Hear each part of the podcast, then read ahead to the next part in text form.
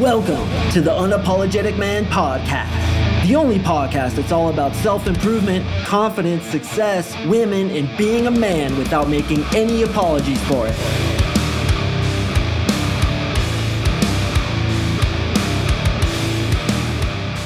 What is up, gentlemen? Thank you for tuning in to another episode of the UMP Happy Halloween, guys. I hope you're going to have a good time tonight. I absolutely love Halloween. I think it's my second favorite holiday next to 4th of July where you get to blow some shit up. And I actually don't know if everybody around the world celebrates Halloween, but dude, it's so sick, right? We get to get dressed up. It's all about ghosts and ghouls and goblins. And I love that shit, man. It's just something so alluring about death and darkness and ghosts and what is really happening on the other side. And I got three really good ghost stories for you. The final one is absolutely amazing. And I actually have a recording of a ghost's voice. And we're going to listen to that at the very end of this podcast. So make sure to stay tuned for that. So I'm going to kick this off with two of my own ghost stories. I've had two experiences with what I feel were ghosts. I'm sure you guys have had experiences too, but these are pretty convincing, at least for me. I fully believe in ghosts, 100%. I'm going to talk about a little bit why, as we shop for a new home, Marissa and I, one of the first questions I ask is Did anybody die in this home? Because if they fucking died there, I'm out like sauerkraut. I'm off like a prom dress. Don't let the door hit me where the Lord split me. Because I'm not living in a house where somebody died. We actually live on the front range of Colorado, and there were a bunch of buffalo herds exactly where we're living. And the Arapaho Indians used to live out here. And like when we bought our house, I was like, what if, you know, an Indian died here? And I wake up in the middle of the night and I just hear this Shumani Tutanka oh, Oachi hello Mark sing. And I'm like, oh my God, there's a fucking Indian ghost in my house. But there hasn't been any experiences whatsoever. I think this place is clean.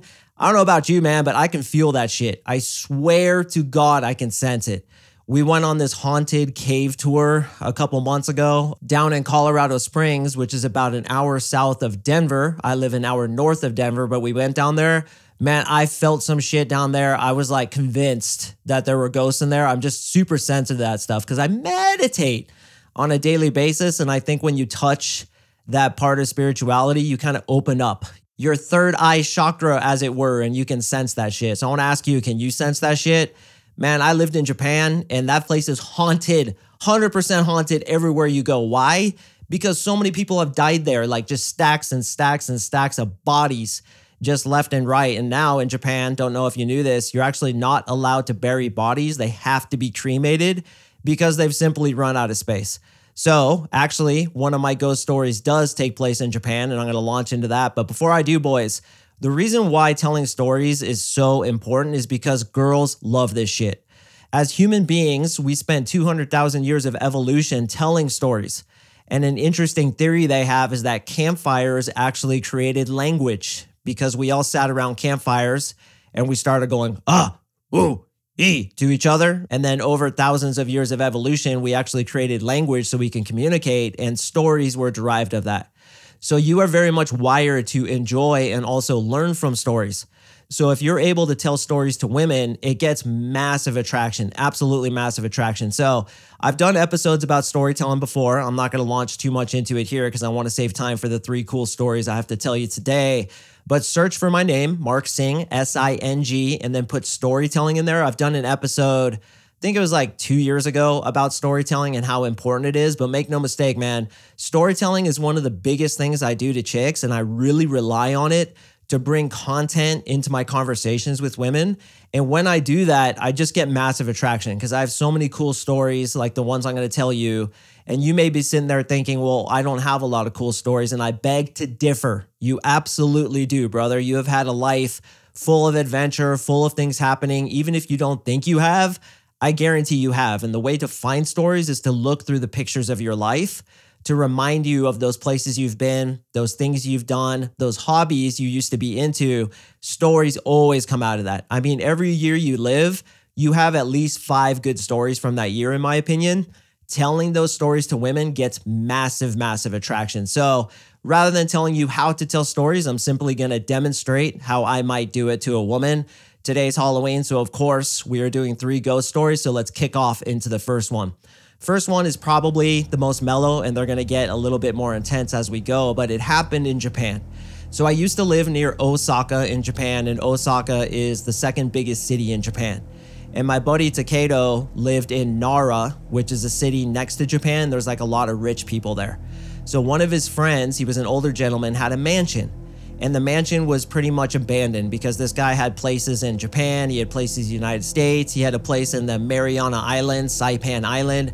So this guy was basically a multimillionaire and he just had this mansion that was kind of abandoned. It's like everything inside of it was old. The electricity didn't work and there was no cooling, and this was during the winter. In Japan, winters get pretty damn cold. I think it's about on par with like England with how cold it gets. They do get snow in some areas, so it gets pretty cold. But Takedo and I had the opportunity to stay the night in that mansion one night, and we were like, yeah, man, this is awesome. It's a huge house tons of different rooms. It's this like gigantic, gorgeous place that felt a little bit out of disrepair. It had some old furniture inside, but we were young, you know, I was like 26 or something like that. So I was like, fuck it, let's do it. So we go into the mansion and we get in there, and yeah, it was a little creepy. It was a little creepy, specifically because they didn't have any lights on and it didn't have any cooling. So we are like wearing our entire jackets in there and we were gonna get in sleeping bags and we were just, I don't even remember, man. We were young, you know, you just watch videos and throw the ball around and fuck around. It was just cool being in a mansion. So as we're doing our thing, Takedo mentions that his brother Hideto would sometimes come to the mansion too, and he would just show up randomly. And in fact, he was kind of squatting there.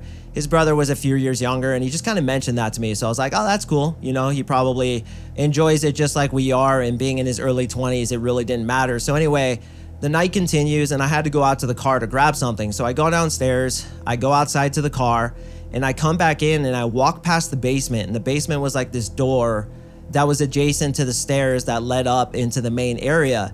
And clear as day, I heard a girl laughing inside the basement room. Like clear as day. I will take that to my grave. I 100% heard that. And it didn't sound creepy. It wasn't like hee. It was just a girl laughing. It sounded like a teenage girl laughing. So as I was walking back upstairs, I was like, damn, it looks like Takedo's brother is here and he's got some chick with him. So I go into the room and I'm like, hey, dude, your brother's downstairs. He's like, are you, what are you talking about? He's in Osaka right now. I'm like, nah, dude, he's downstairs. He's with some chick. I heard her giggling, like downstairs. He's like, are you serious? He told me he was staying in Osaka tonight. So we go down there and we open the door and there's nothing there. Nothing there. So we look all around. We're like tripping. We're looking for like a voice recorder. We're thinking maybe did it come from outside? Like, what is this? But the whole neighborhood was quiet. I swear on my life, I heard a girl giggle in that room. And that entire night, dude, I just felt super creeped out. Nothing more happened. I know it's not like the greatest story, but dude, I heard a fucking ghost giggle, bro. Give me some credit. Have you ever heard a ghost giggle? I didn't think so. So save your judgment because that scared the living shit out of me. My second story, this one's a little bit better. I went to UC Santa Cruz. It's a few hours south of San Francisco. It's right on the beach. And I think I mentioned in a previous podcast, I used to live on the beach and go surfing. But at this time, I was a freshman in the dorms. Don't know if you guys ever lived in dorms, but I would kill to know what I know now about women back then. Because back then, I couldn't get laid if I was in a Tijuana brothel with $100 bills strapped to my penis. I had no idea what to say to all these fucking hot girls running around. I was so horny I'd fuck a snake if I could hold it straight, but alas, I was a virgin until I was 21. I was horrible with women, which is why I think I'm a good dating coach because I've been in the absolute depths of hell, unable to attract women. They wouldn't even look at me twice. And now I am, for all intents and purposes, a girl magnet. So if you aren't able to get girls or you're anywhere on the spectrum of kind of getting girls, but not the ones you want, I've been through every phase. I've been through complete Sahara Desert to Saudi Arabian king level harem shit where it's just like all chicks all the time wake up under like 67 bodies of naked females. I I've been in insane situations, but at that time I didn't get any action at all. So anyway, we're living in the dorms and we went to one of our dorm mates' dorm rooms and we got out the Ouija board. Have you guys ever fucked with one of these things? You can ask ghosts questions and you all put your hands on this little slider thing with the window in it and it slides to like different letters and it like spells out things. It's really weird because we are all barely touching it. And you probably done it before too. It, it seems to work to me, man. Maybe it's just a bunch of people unconsciously pushing it around, which is probably true. But nonetheless, we're doing the Ouija board. So we're asking questions and the thing is moving and we're all swearing to God, I'm not pushing it, bro. I'm not pushing it. I just have my fingers delicately balanced on top. I swear I'm not pushing it. So then one of the girls asks, she says, If you're really here in this room, do something that will prove it.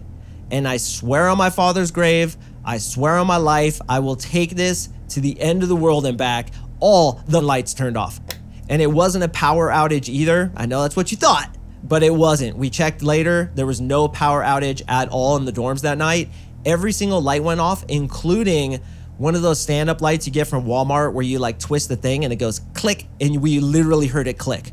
So the main light shut off.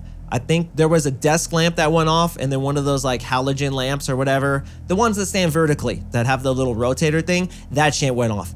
it was funny because we all dogpiled, like we all tried to get under each other. It was really interesting how human survival works. Like you just try to get under other people to save yourself. We just like all dogpile. We were all screaming, ran out of the building. But what's really interesting is a few days later, we talked to the RA. I think it's a remedial assistant. I don't know what the fuck it means. What's RA mean? Anyway, it's like the leader of the dorm, all right? We asked the guy, we're like, hey, you know, this this ghost thing happened in this room. It was super fucking scary. And he told us that about five years ago, a kid committed suicide in that room.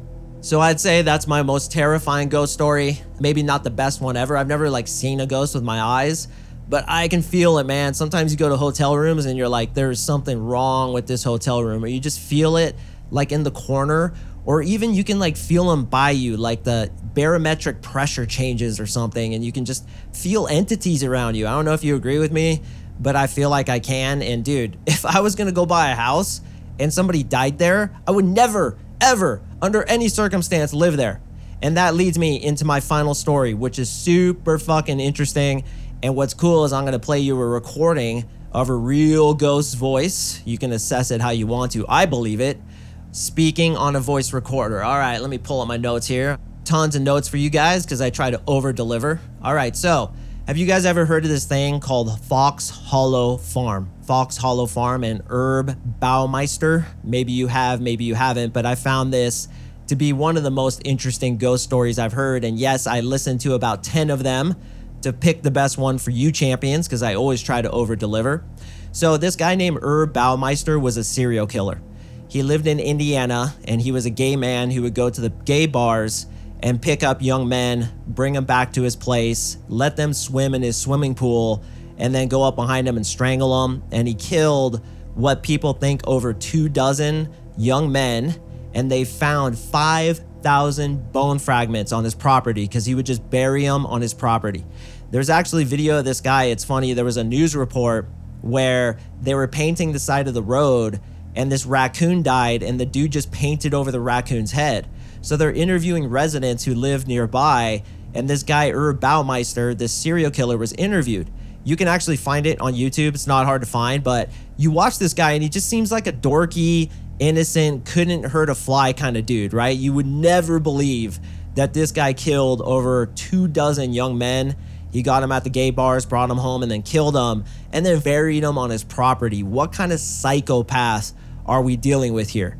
whenever I think of psychopaths, it's always like the dude who you least expect. So the next guy who you feel is innocent, really nice to you, giving you great customer service, you should just punch him in the face, bro, because he's probably a psychopath. So this douche canoe, Herb Baumeister, kills all these dudes, and then he ends up killing himself.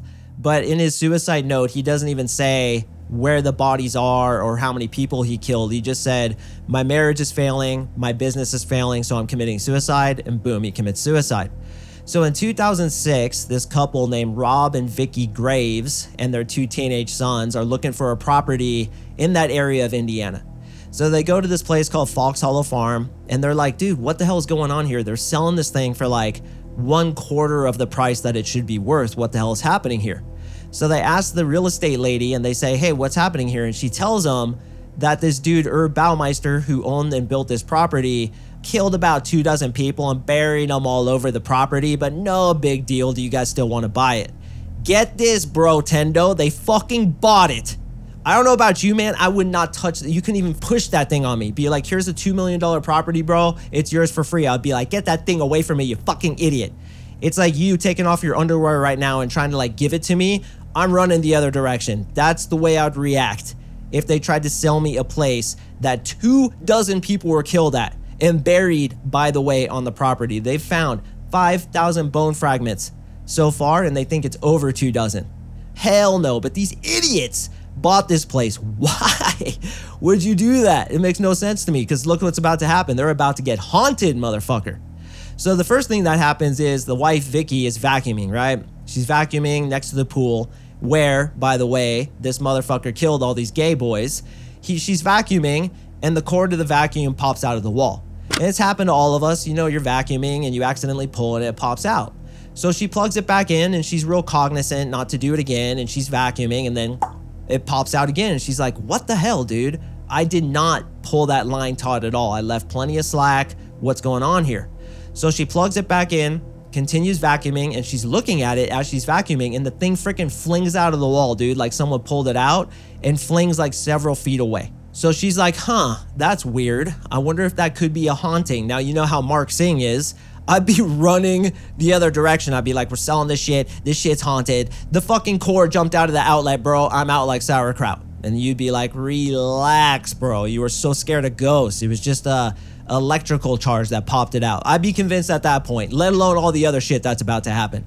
All right, so her husband, Rob, the dude who bought this place, he worked at a car dealership, and his employee, Joe, was always late to work. So Rob says, Hey man, you're always late to work. What's going on with this? And he says, I live an hour away. You know, it's really hard for me to get here on time. And then Rob says, Hey, you can come live in the attached apartment at our new place. We live at this gorgeous residence called Fox Hollow Farm. It's got this apartment attached to it. You can live there, and that way you won't be late anymore. So Joe's super pumped. He moves in within a matter of hours. And that first night, he has this really creepy dream that somebody's chasing him. So creepy, in fact, that he did something he's never done before, which was to sleepwalk, actually to sleep run. He runs out of his bed, hits his head on a cupboard or something, breaks some glass, and really cuts his hand. And he was like, dude, this was super weird. I've never had such a terrifying dream, and that was really strange. So the next day, Rob, the owner of the house, is painting the house, and Vicky is speaking to him where out of the corner of her eye, she sees a man in the forest because there's an adjacent forest right there wearing a red shirt. And she's like, What the fuck? And she's looking at this guy, and then he kind of starts walking off into the forest like Bigfoot, and then he's fucking gone. So she's like, Hey, I just saw a, a, guy in a red shirt walking around in the forest. What's up with that? Because they had their own property, it wasn't nearby any other houses. And then Rob says, Well, you know, this is a famous place. This dude killed all these people, so it's probably just a looky loo who's coming by to check it out. So they kind of brush it off and they think it's weird. But in Vicky's mind, it sounded very odd that there's just this random dude walking around and it really put her on edge. So then several nights go by, and Joe, the dude who's renting the apartment, remember, which by the way is where most shit happened, he's doing dishes and he hears knocking on his door. Bro, this one, I'd be so gone. I'd be like running, I'd be peeing as I I'd be pooping as I run pooping as just like launching shit to make me go faster. That's what I'm talking about. Okay, so he's doing the dishes and he hears knocking on his door.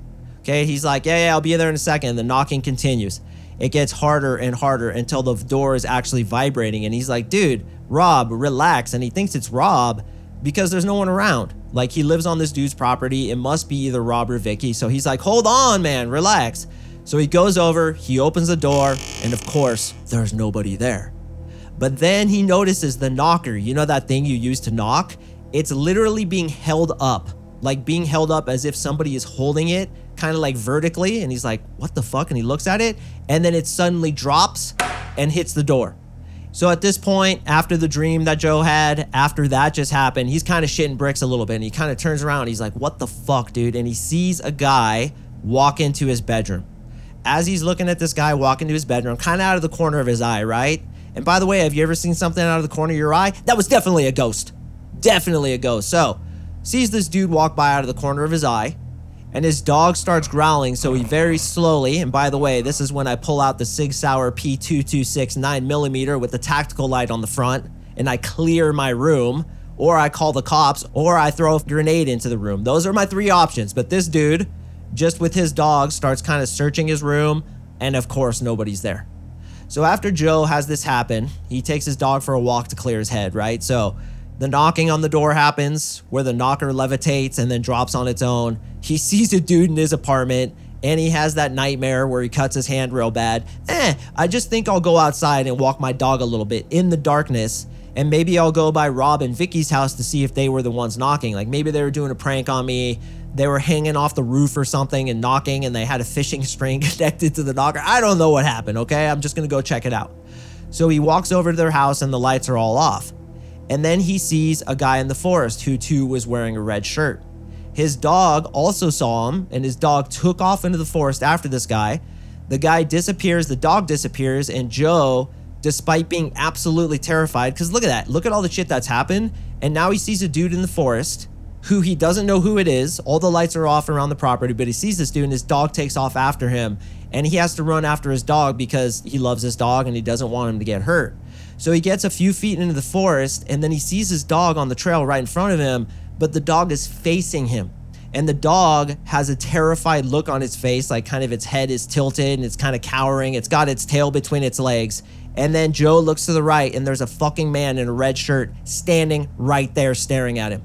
And he takes off running. Joe takes off running with his dog back into the apartment, locks all the doors, starts looking out the window, is just freaking out and stays up all night looking to see if this dude is like tormenting them, trying to break into his apartment. So the next morning, Joe goes over to Vicky and Rob's house and tells them about what happened. And Vicky is kind of freaking out because she too saw that dude in the red shirt, remember? So that night, Joe is in his apartment, and once again, someone starts knocking on the door again. So hard, in fact, that the door is shaking. Okay. Joe at this point is spraying projectile diarrhea onto the ceiling he's peeing uncontrollably and he throws up and he has a hard on at the same time because all his senses are just fucked up. I'm kidding, of course, but that's what I'd be doing.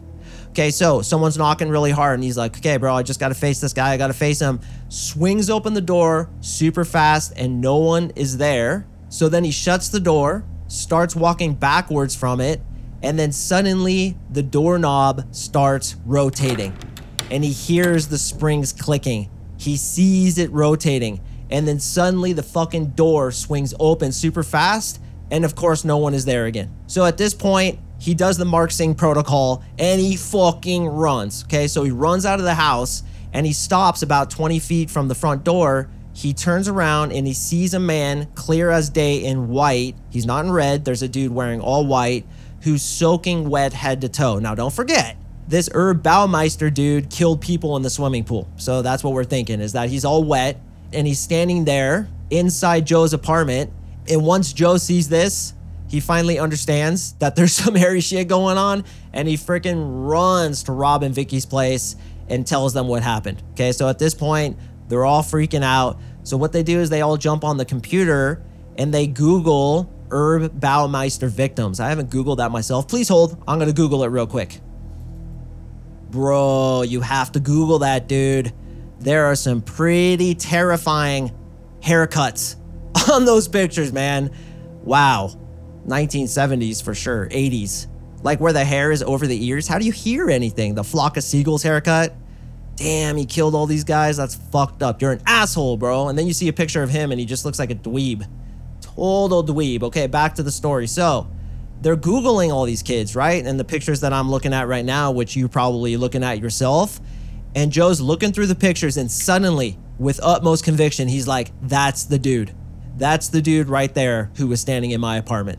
So now they start theorizing. They're like, okay, so this guy killed over two dozen young men. These young men are haunting us to maybe try to show us like what happened to them, right? The guy in red who knows who he was, the guy in white, he's definitely a victim because I'm sitting here looking at his damn picture. Maybe they're trying to communicate with us. So that's what they conclude to kind of try to rationalize it to themselves, right? Because this is some scary shit. I guess they felt they couldn't move out. I would be at an Airbnb like 16 weeks ago, dude. Like the second I had that bad dream, I'd be like, yeah, this shit's haunted. I'm out. The second they told me hey, uh, by the way, two dozen young men were killed here and there's bones all over the property, but hey, you can stay in our apartment, buddy. I'd be like, fuck you, you, I ain't fucking staying there, dude. I'll get an Airbnb. But anyway, this dude, Joe, is some different kind of motherfucker and he stays. Okay, so he stays there. So a few days go by and Joe goes for a walk with his dog and he's on the trail and sitting there out in the middle of the trail on top of the leaves, clean as day, was a human femur bone. Okay, so he's thinking to himself, this place has been combed over for thousands of hours by the police. They've dug up more than 5,000 bones, and yet this bone is just sitting here, clear as day, on a trail, just sitting on top of the leaves. I don't think so. The fucking ghost left it there, obviously. Maybe trying to tell them, hey, this is my femur bone. Go DNA that shit and identify me to tell my parents. Who knows, man? I think there's a lot more here than we know and we're not supposed to know. It's part of the game that we don't know. And yes, I think that people can get maybe locked into a certain location or don't go to the other side because the trauma has somehow adhered them to the location where the trauma happened. I don't know, man, but I'm open minded, dude. I'm very open minded. Okay, so here's the kicker, man. This shit is fucking terrifying. And yes, I'm gonna play the recording for you. Don't you worry, I got your back. So a few days later, Joe's in his apartment and he's just doing his own thing and he hears scraping, almost like knives scraping against something. So he goes into the kitchen where he thinks the sound came from and he finds all his knives have been removed from the knife block. You know, those like fancy knife blocks where you keep all your kitchen utensils? All the knives have been removed and they were arranged neatly in the bottom of the sink. Okay, so he's looking at them and he's like, What the hell is this, right? All my knives were removed, placed gently in the sink. What is this about? And he's kind of looking at the island or the place where the sink is, and it's wood on the bottom. And there's all these cut marks in the wood that definitely were not there before. So as he's sitting there, he's like, What the hell is going on? Are these victims trying to communicate with me about what happened? Maybe he's trying to say, like, I was killed with a knife or something like that. So he gets a tape recorder out, which, by the way, is good ghost hunting protocol for your next ghost hunting adventure. So he gets his tape recorder out and he says, Who is the person in the kitchen? And he listens really closely and he doesn't hear anything. So then his dog starts looking in a certain direction and kind of growling. And he keeps the tape recorder on and he says again, who is the person in the kitchen. So he thinks maybe if he uploads it to his computer and turns up the audio a lot, maybe he can hear something. So that's exactly what he did. He plugs it into his thumb drive, and it was 2006, so they did have the technology back then. And he puts it up on his computer, and he hears a voice who, when he asks, Who is the person in the kitchen? the voice replies back, The married one. So he's like, The married one? What the hell does that mean? So then they do a little more research with Joe and Vicky, and apparently, every single person who was killed on this property was single because he was a young gay man and he was killed on the property. The only person who was married was Herb Baumeister himself. Here's the recording that Joe caught that night. Who keeps walking in the kitchen? All right, gentlemen, I hope you enjoyed today's podcast. I most certainly did. Once again, storytelling to women is ridiculously powerful. So definitely utilize that in your attraction building campaigns and you'll get tons of success out of it. I hope you guys have an awesome Halloween tonight.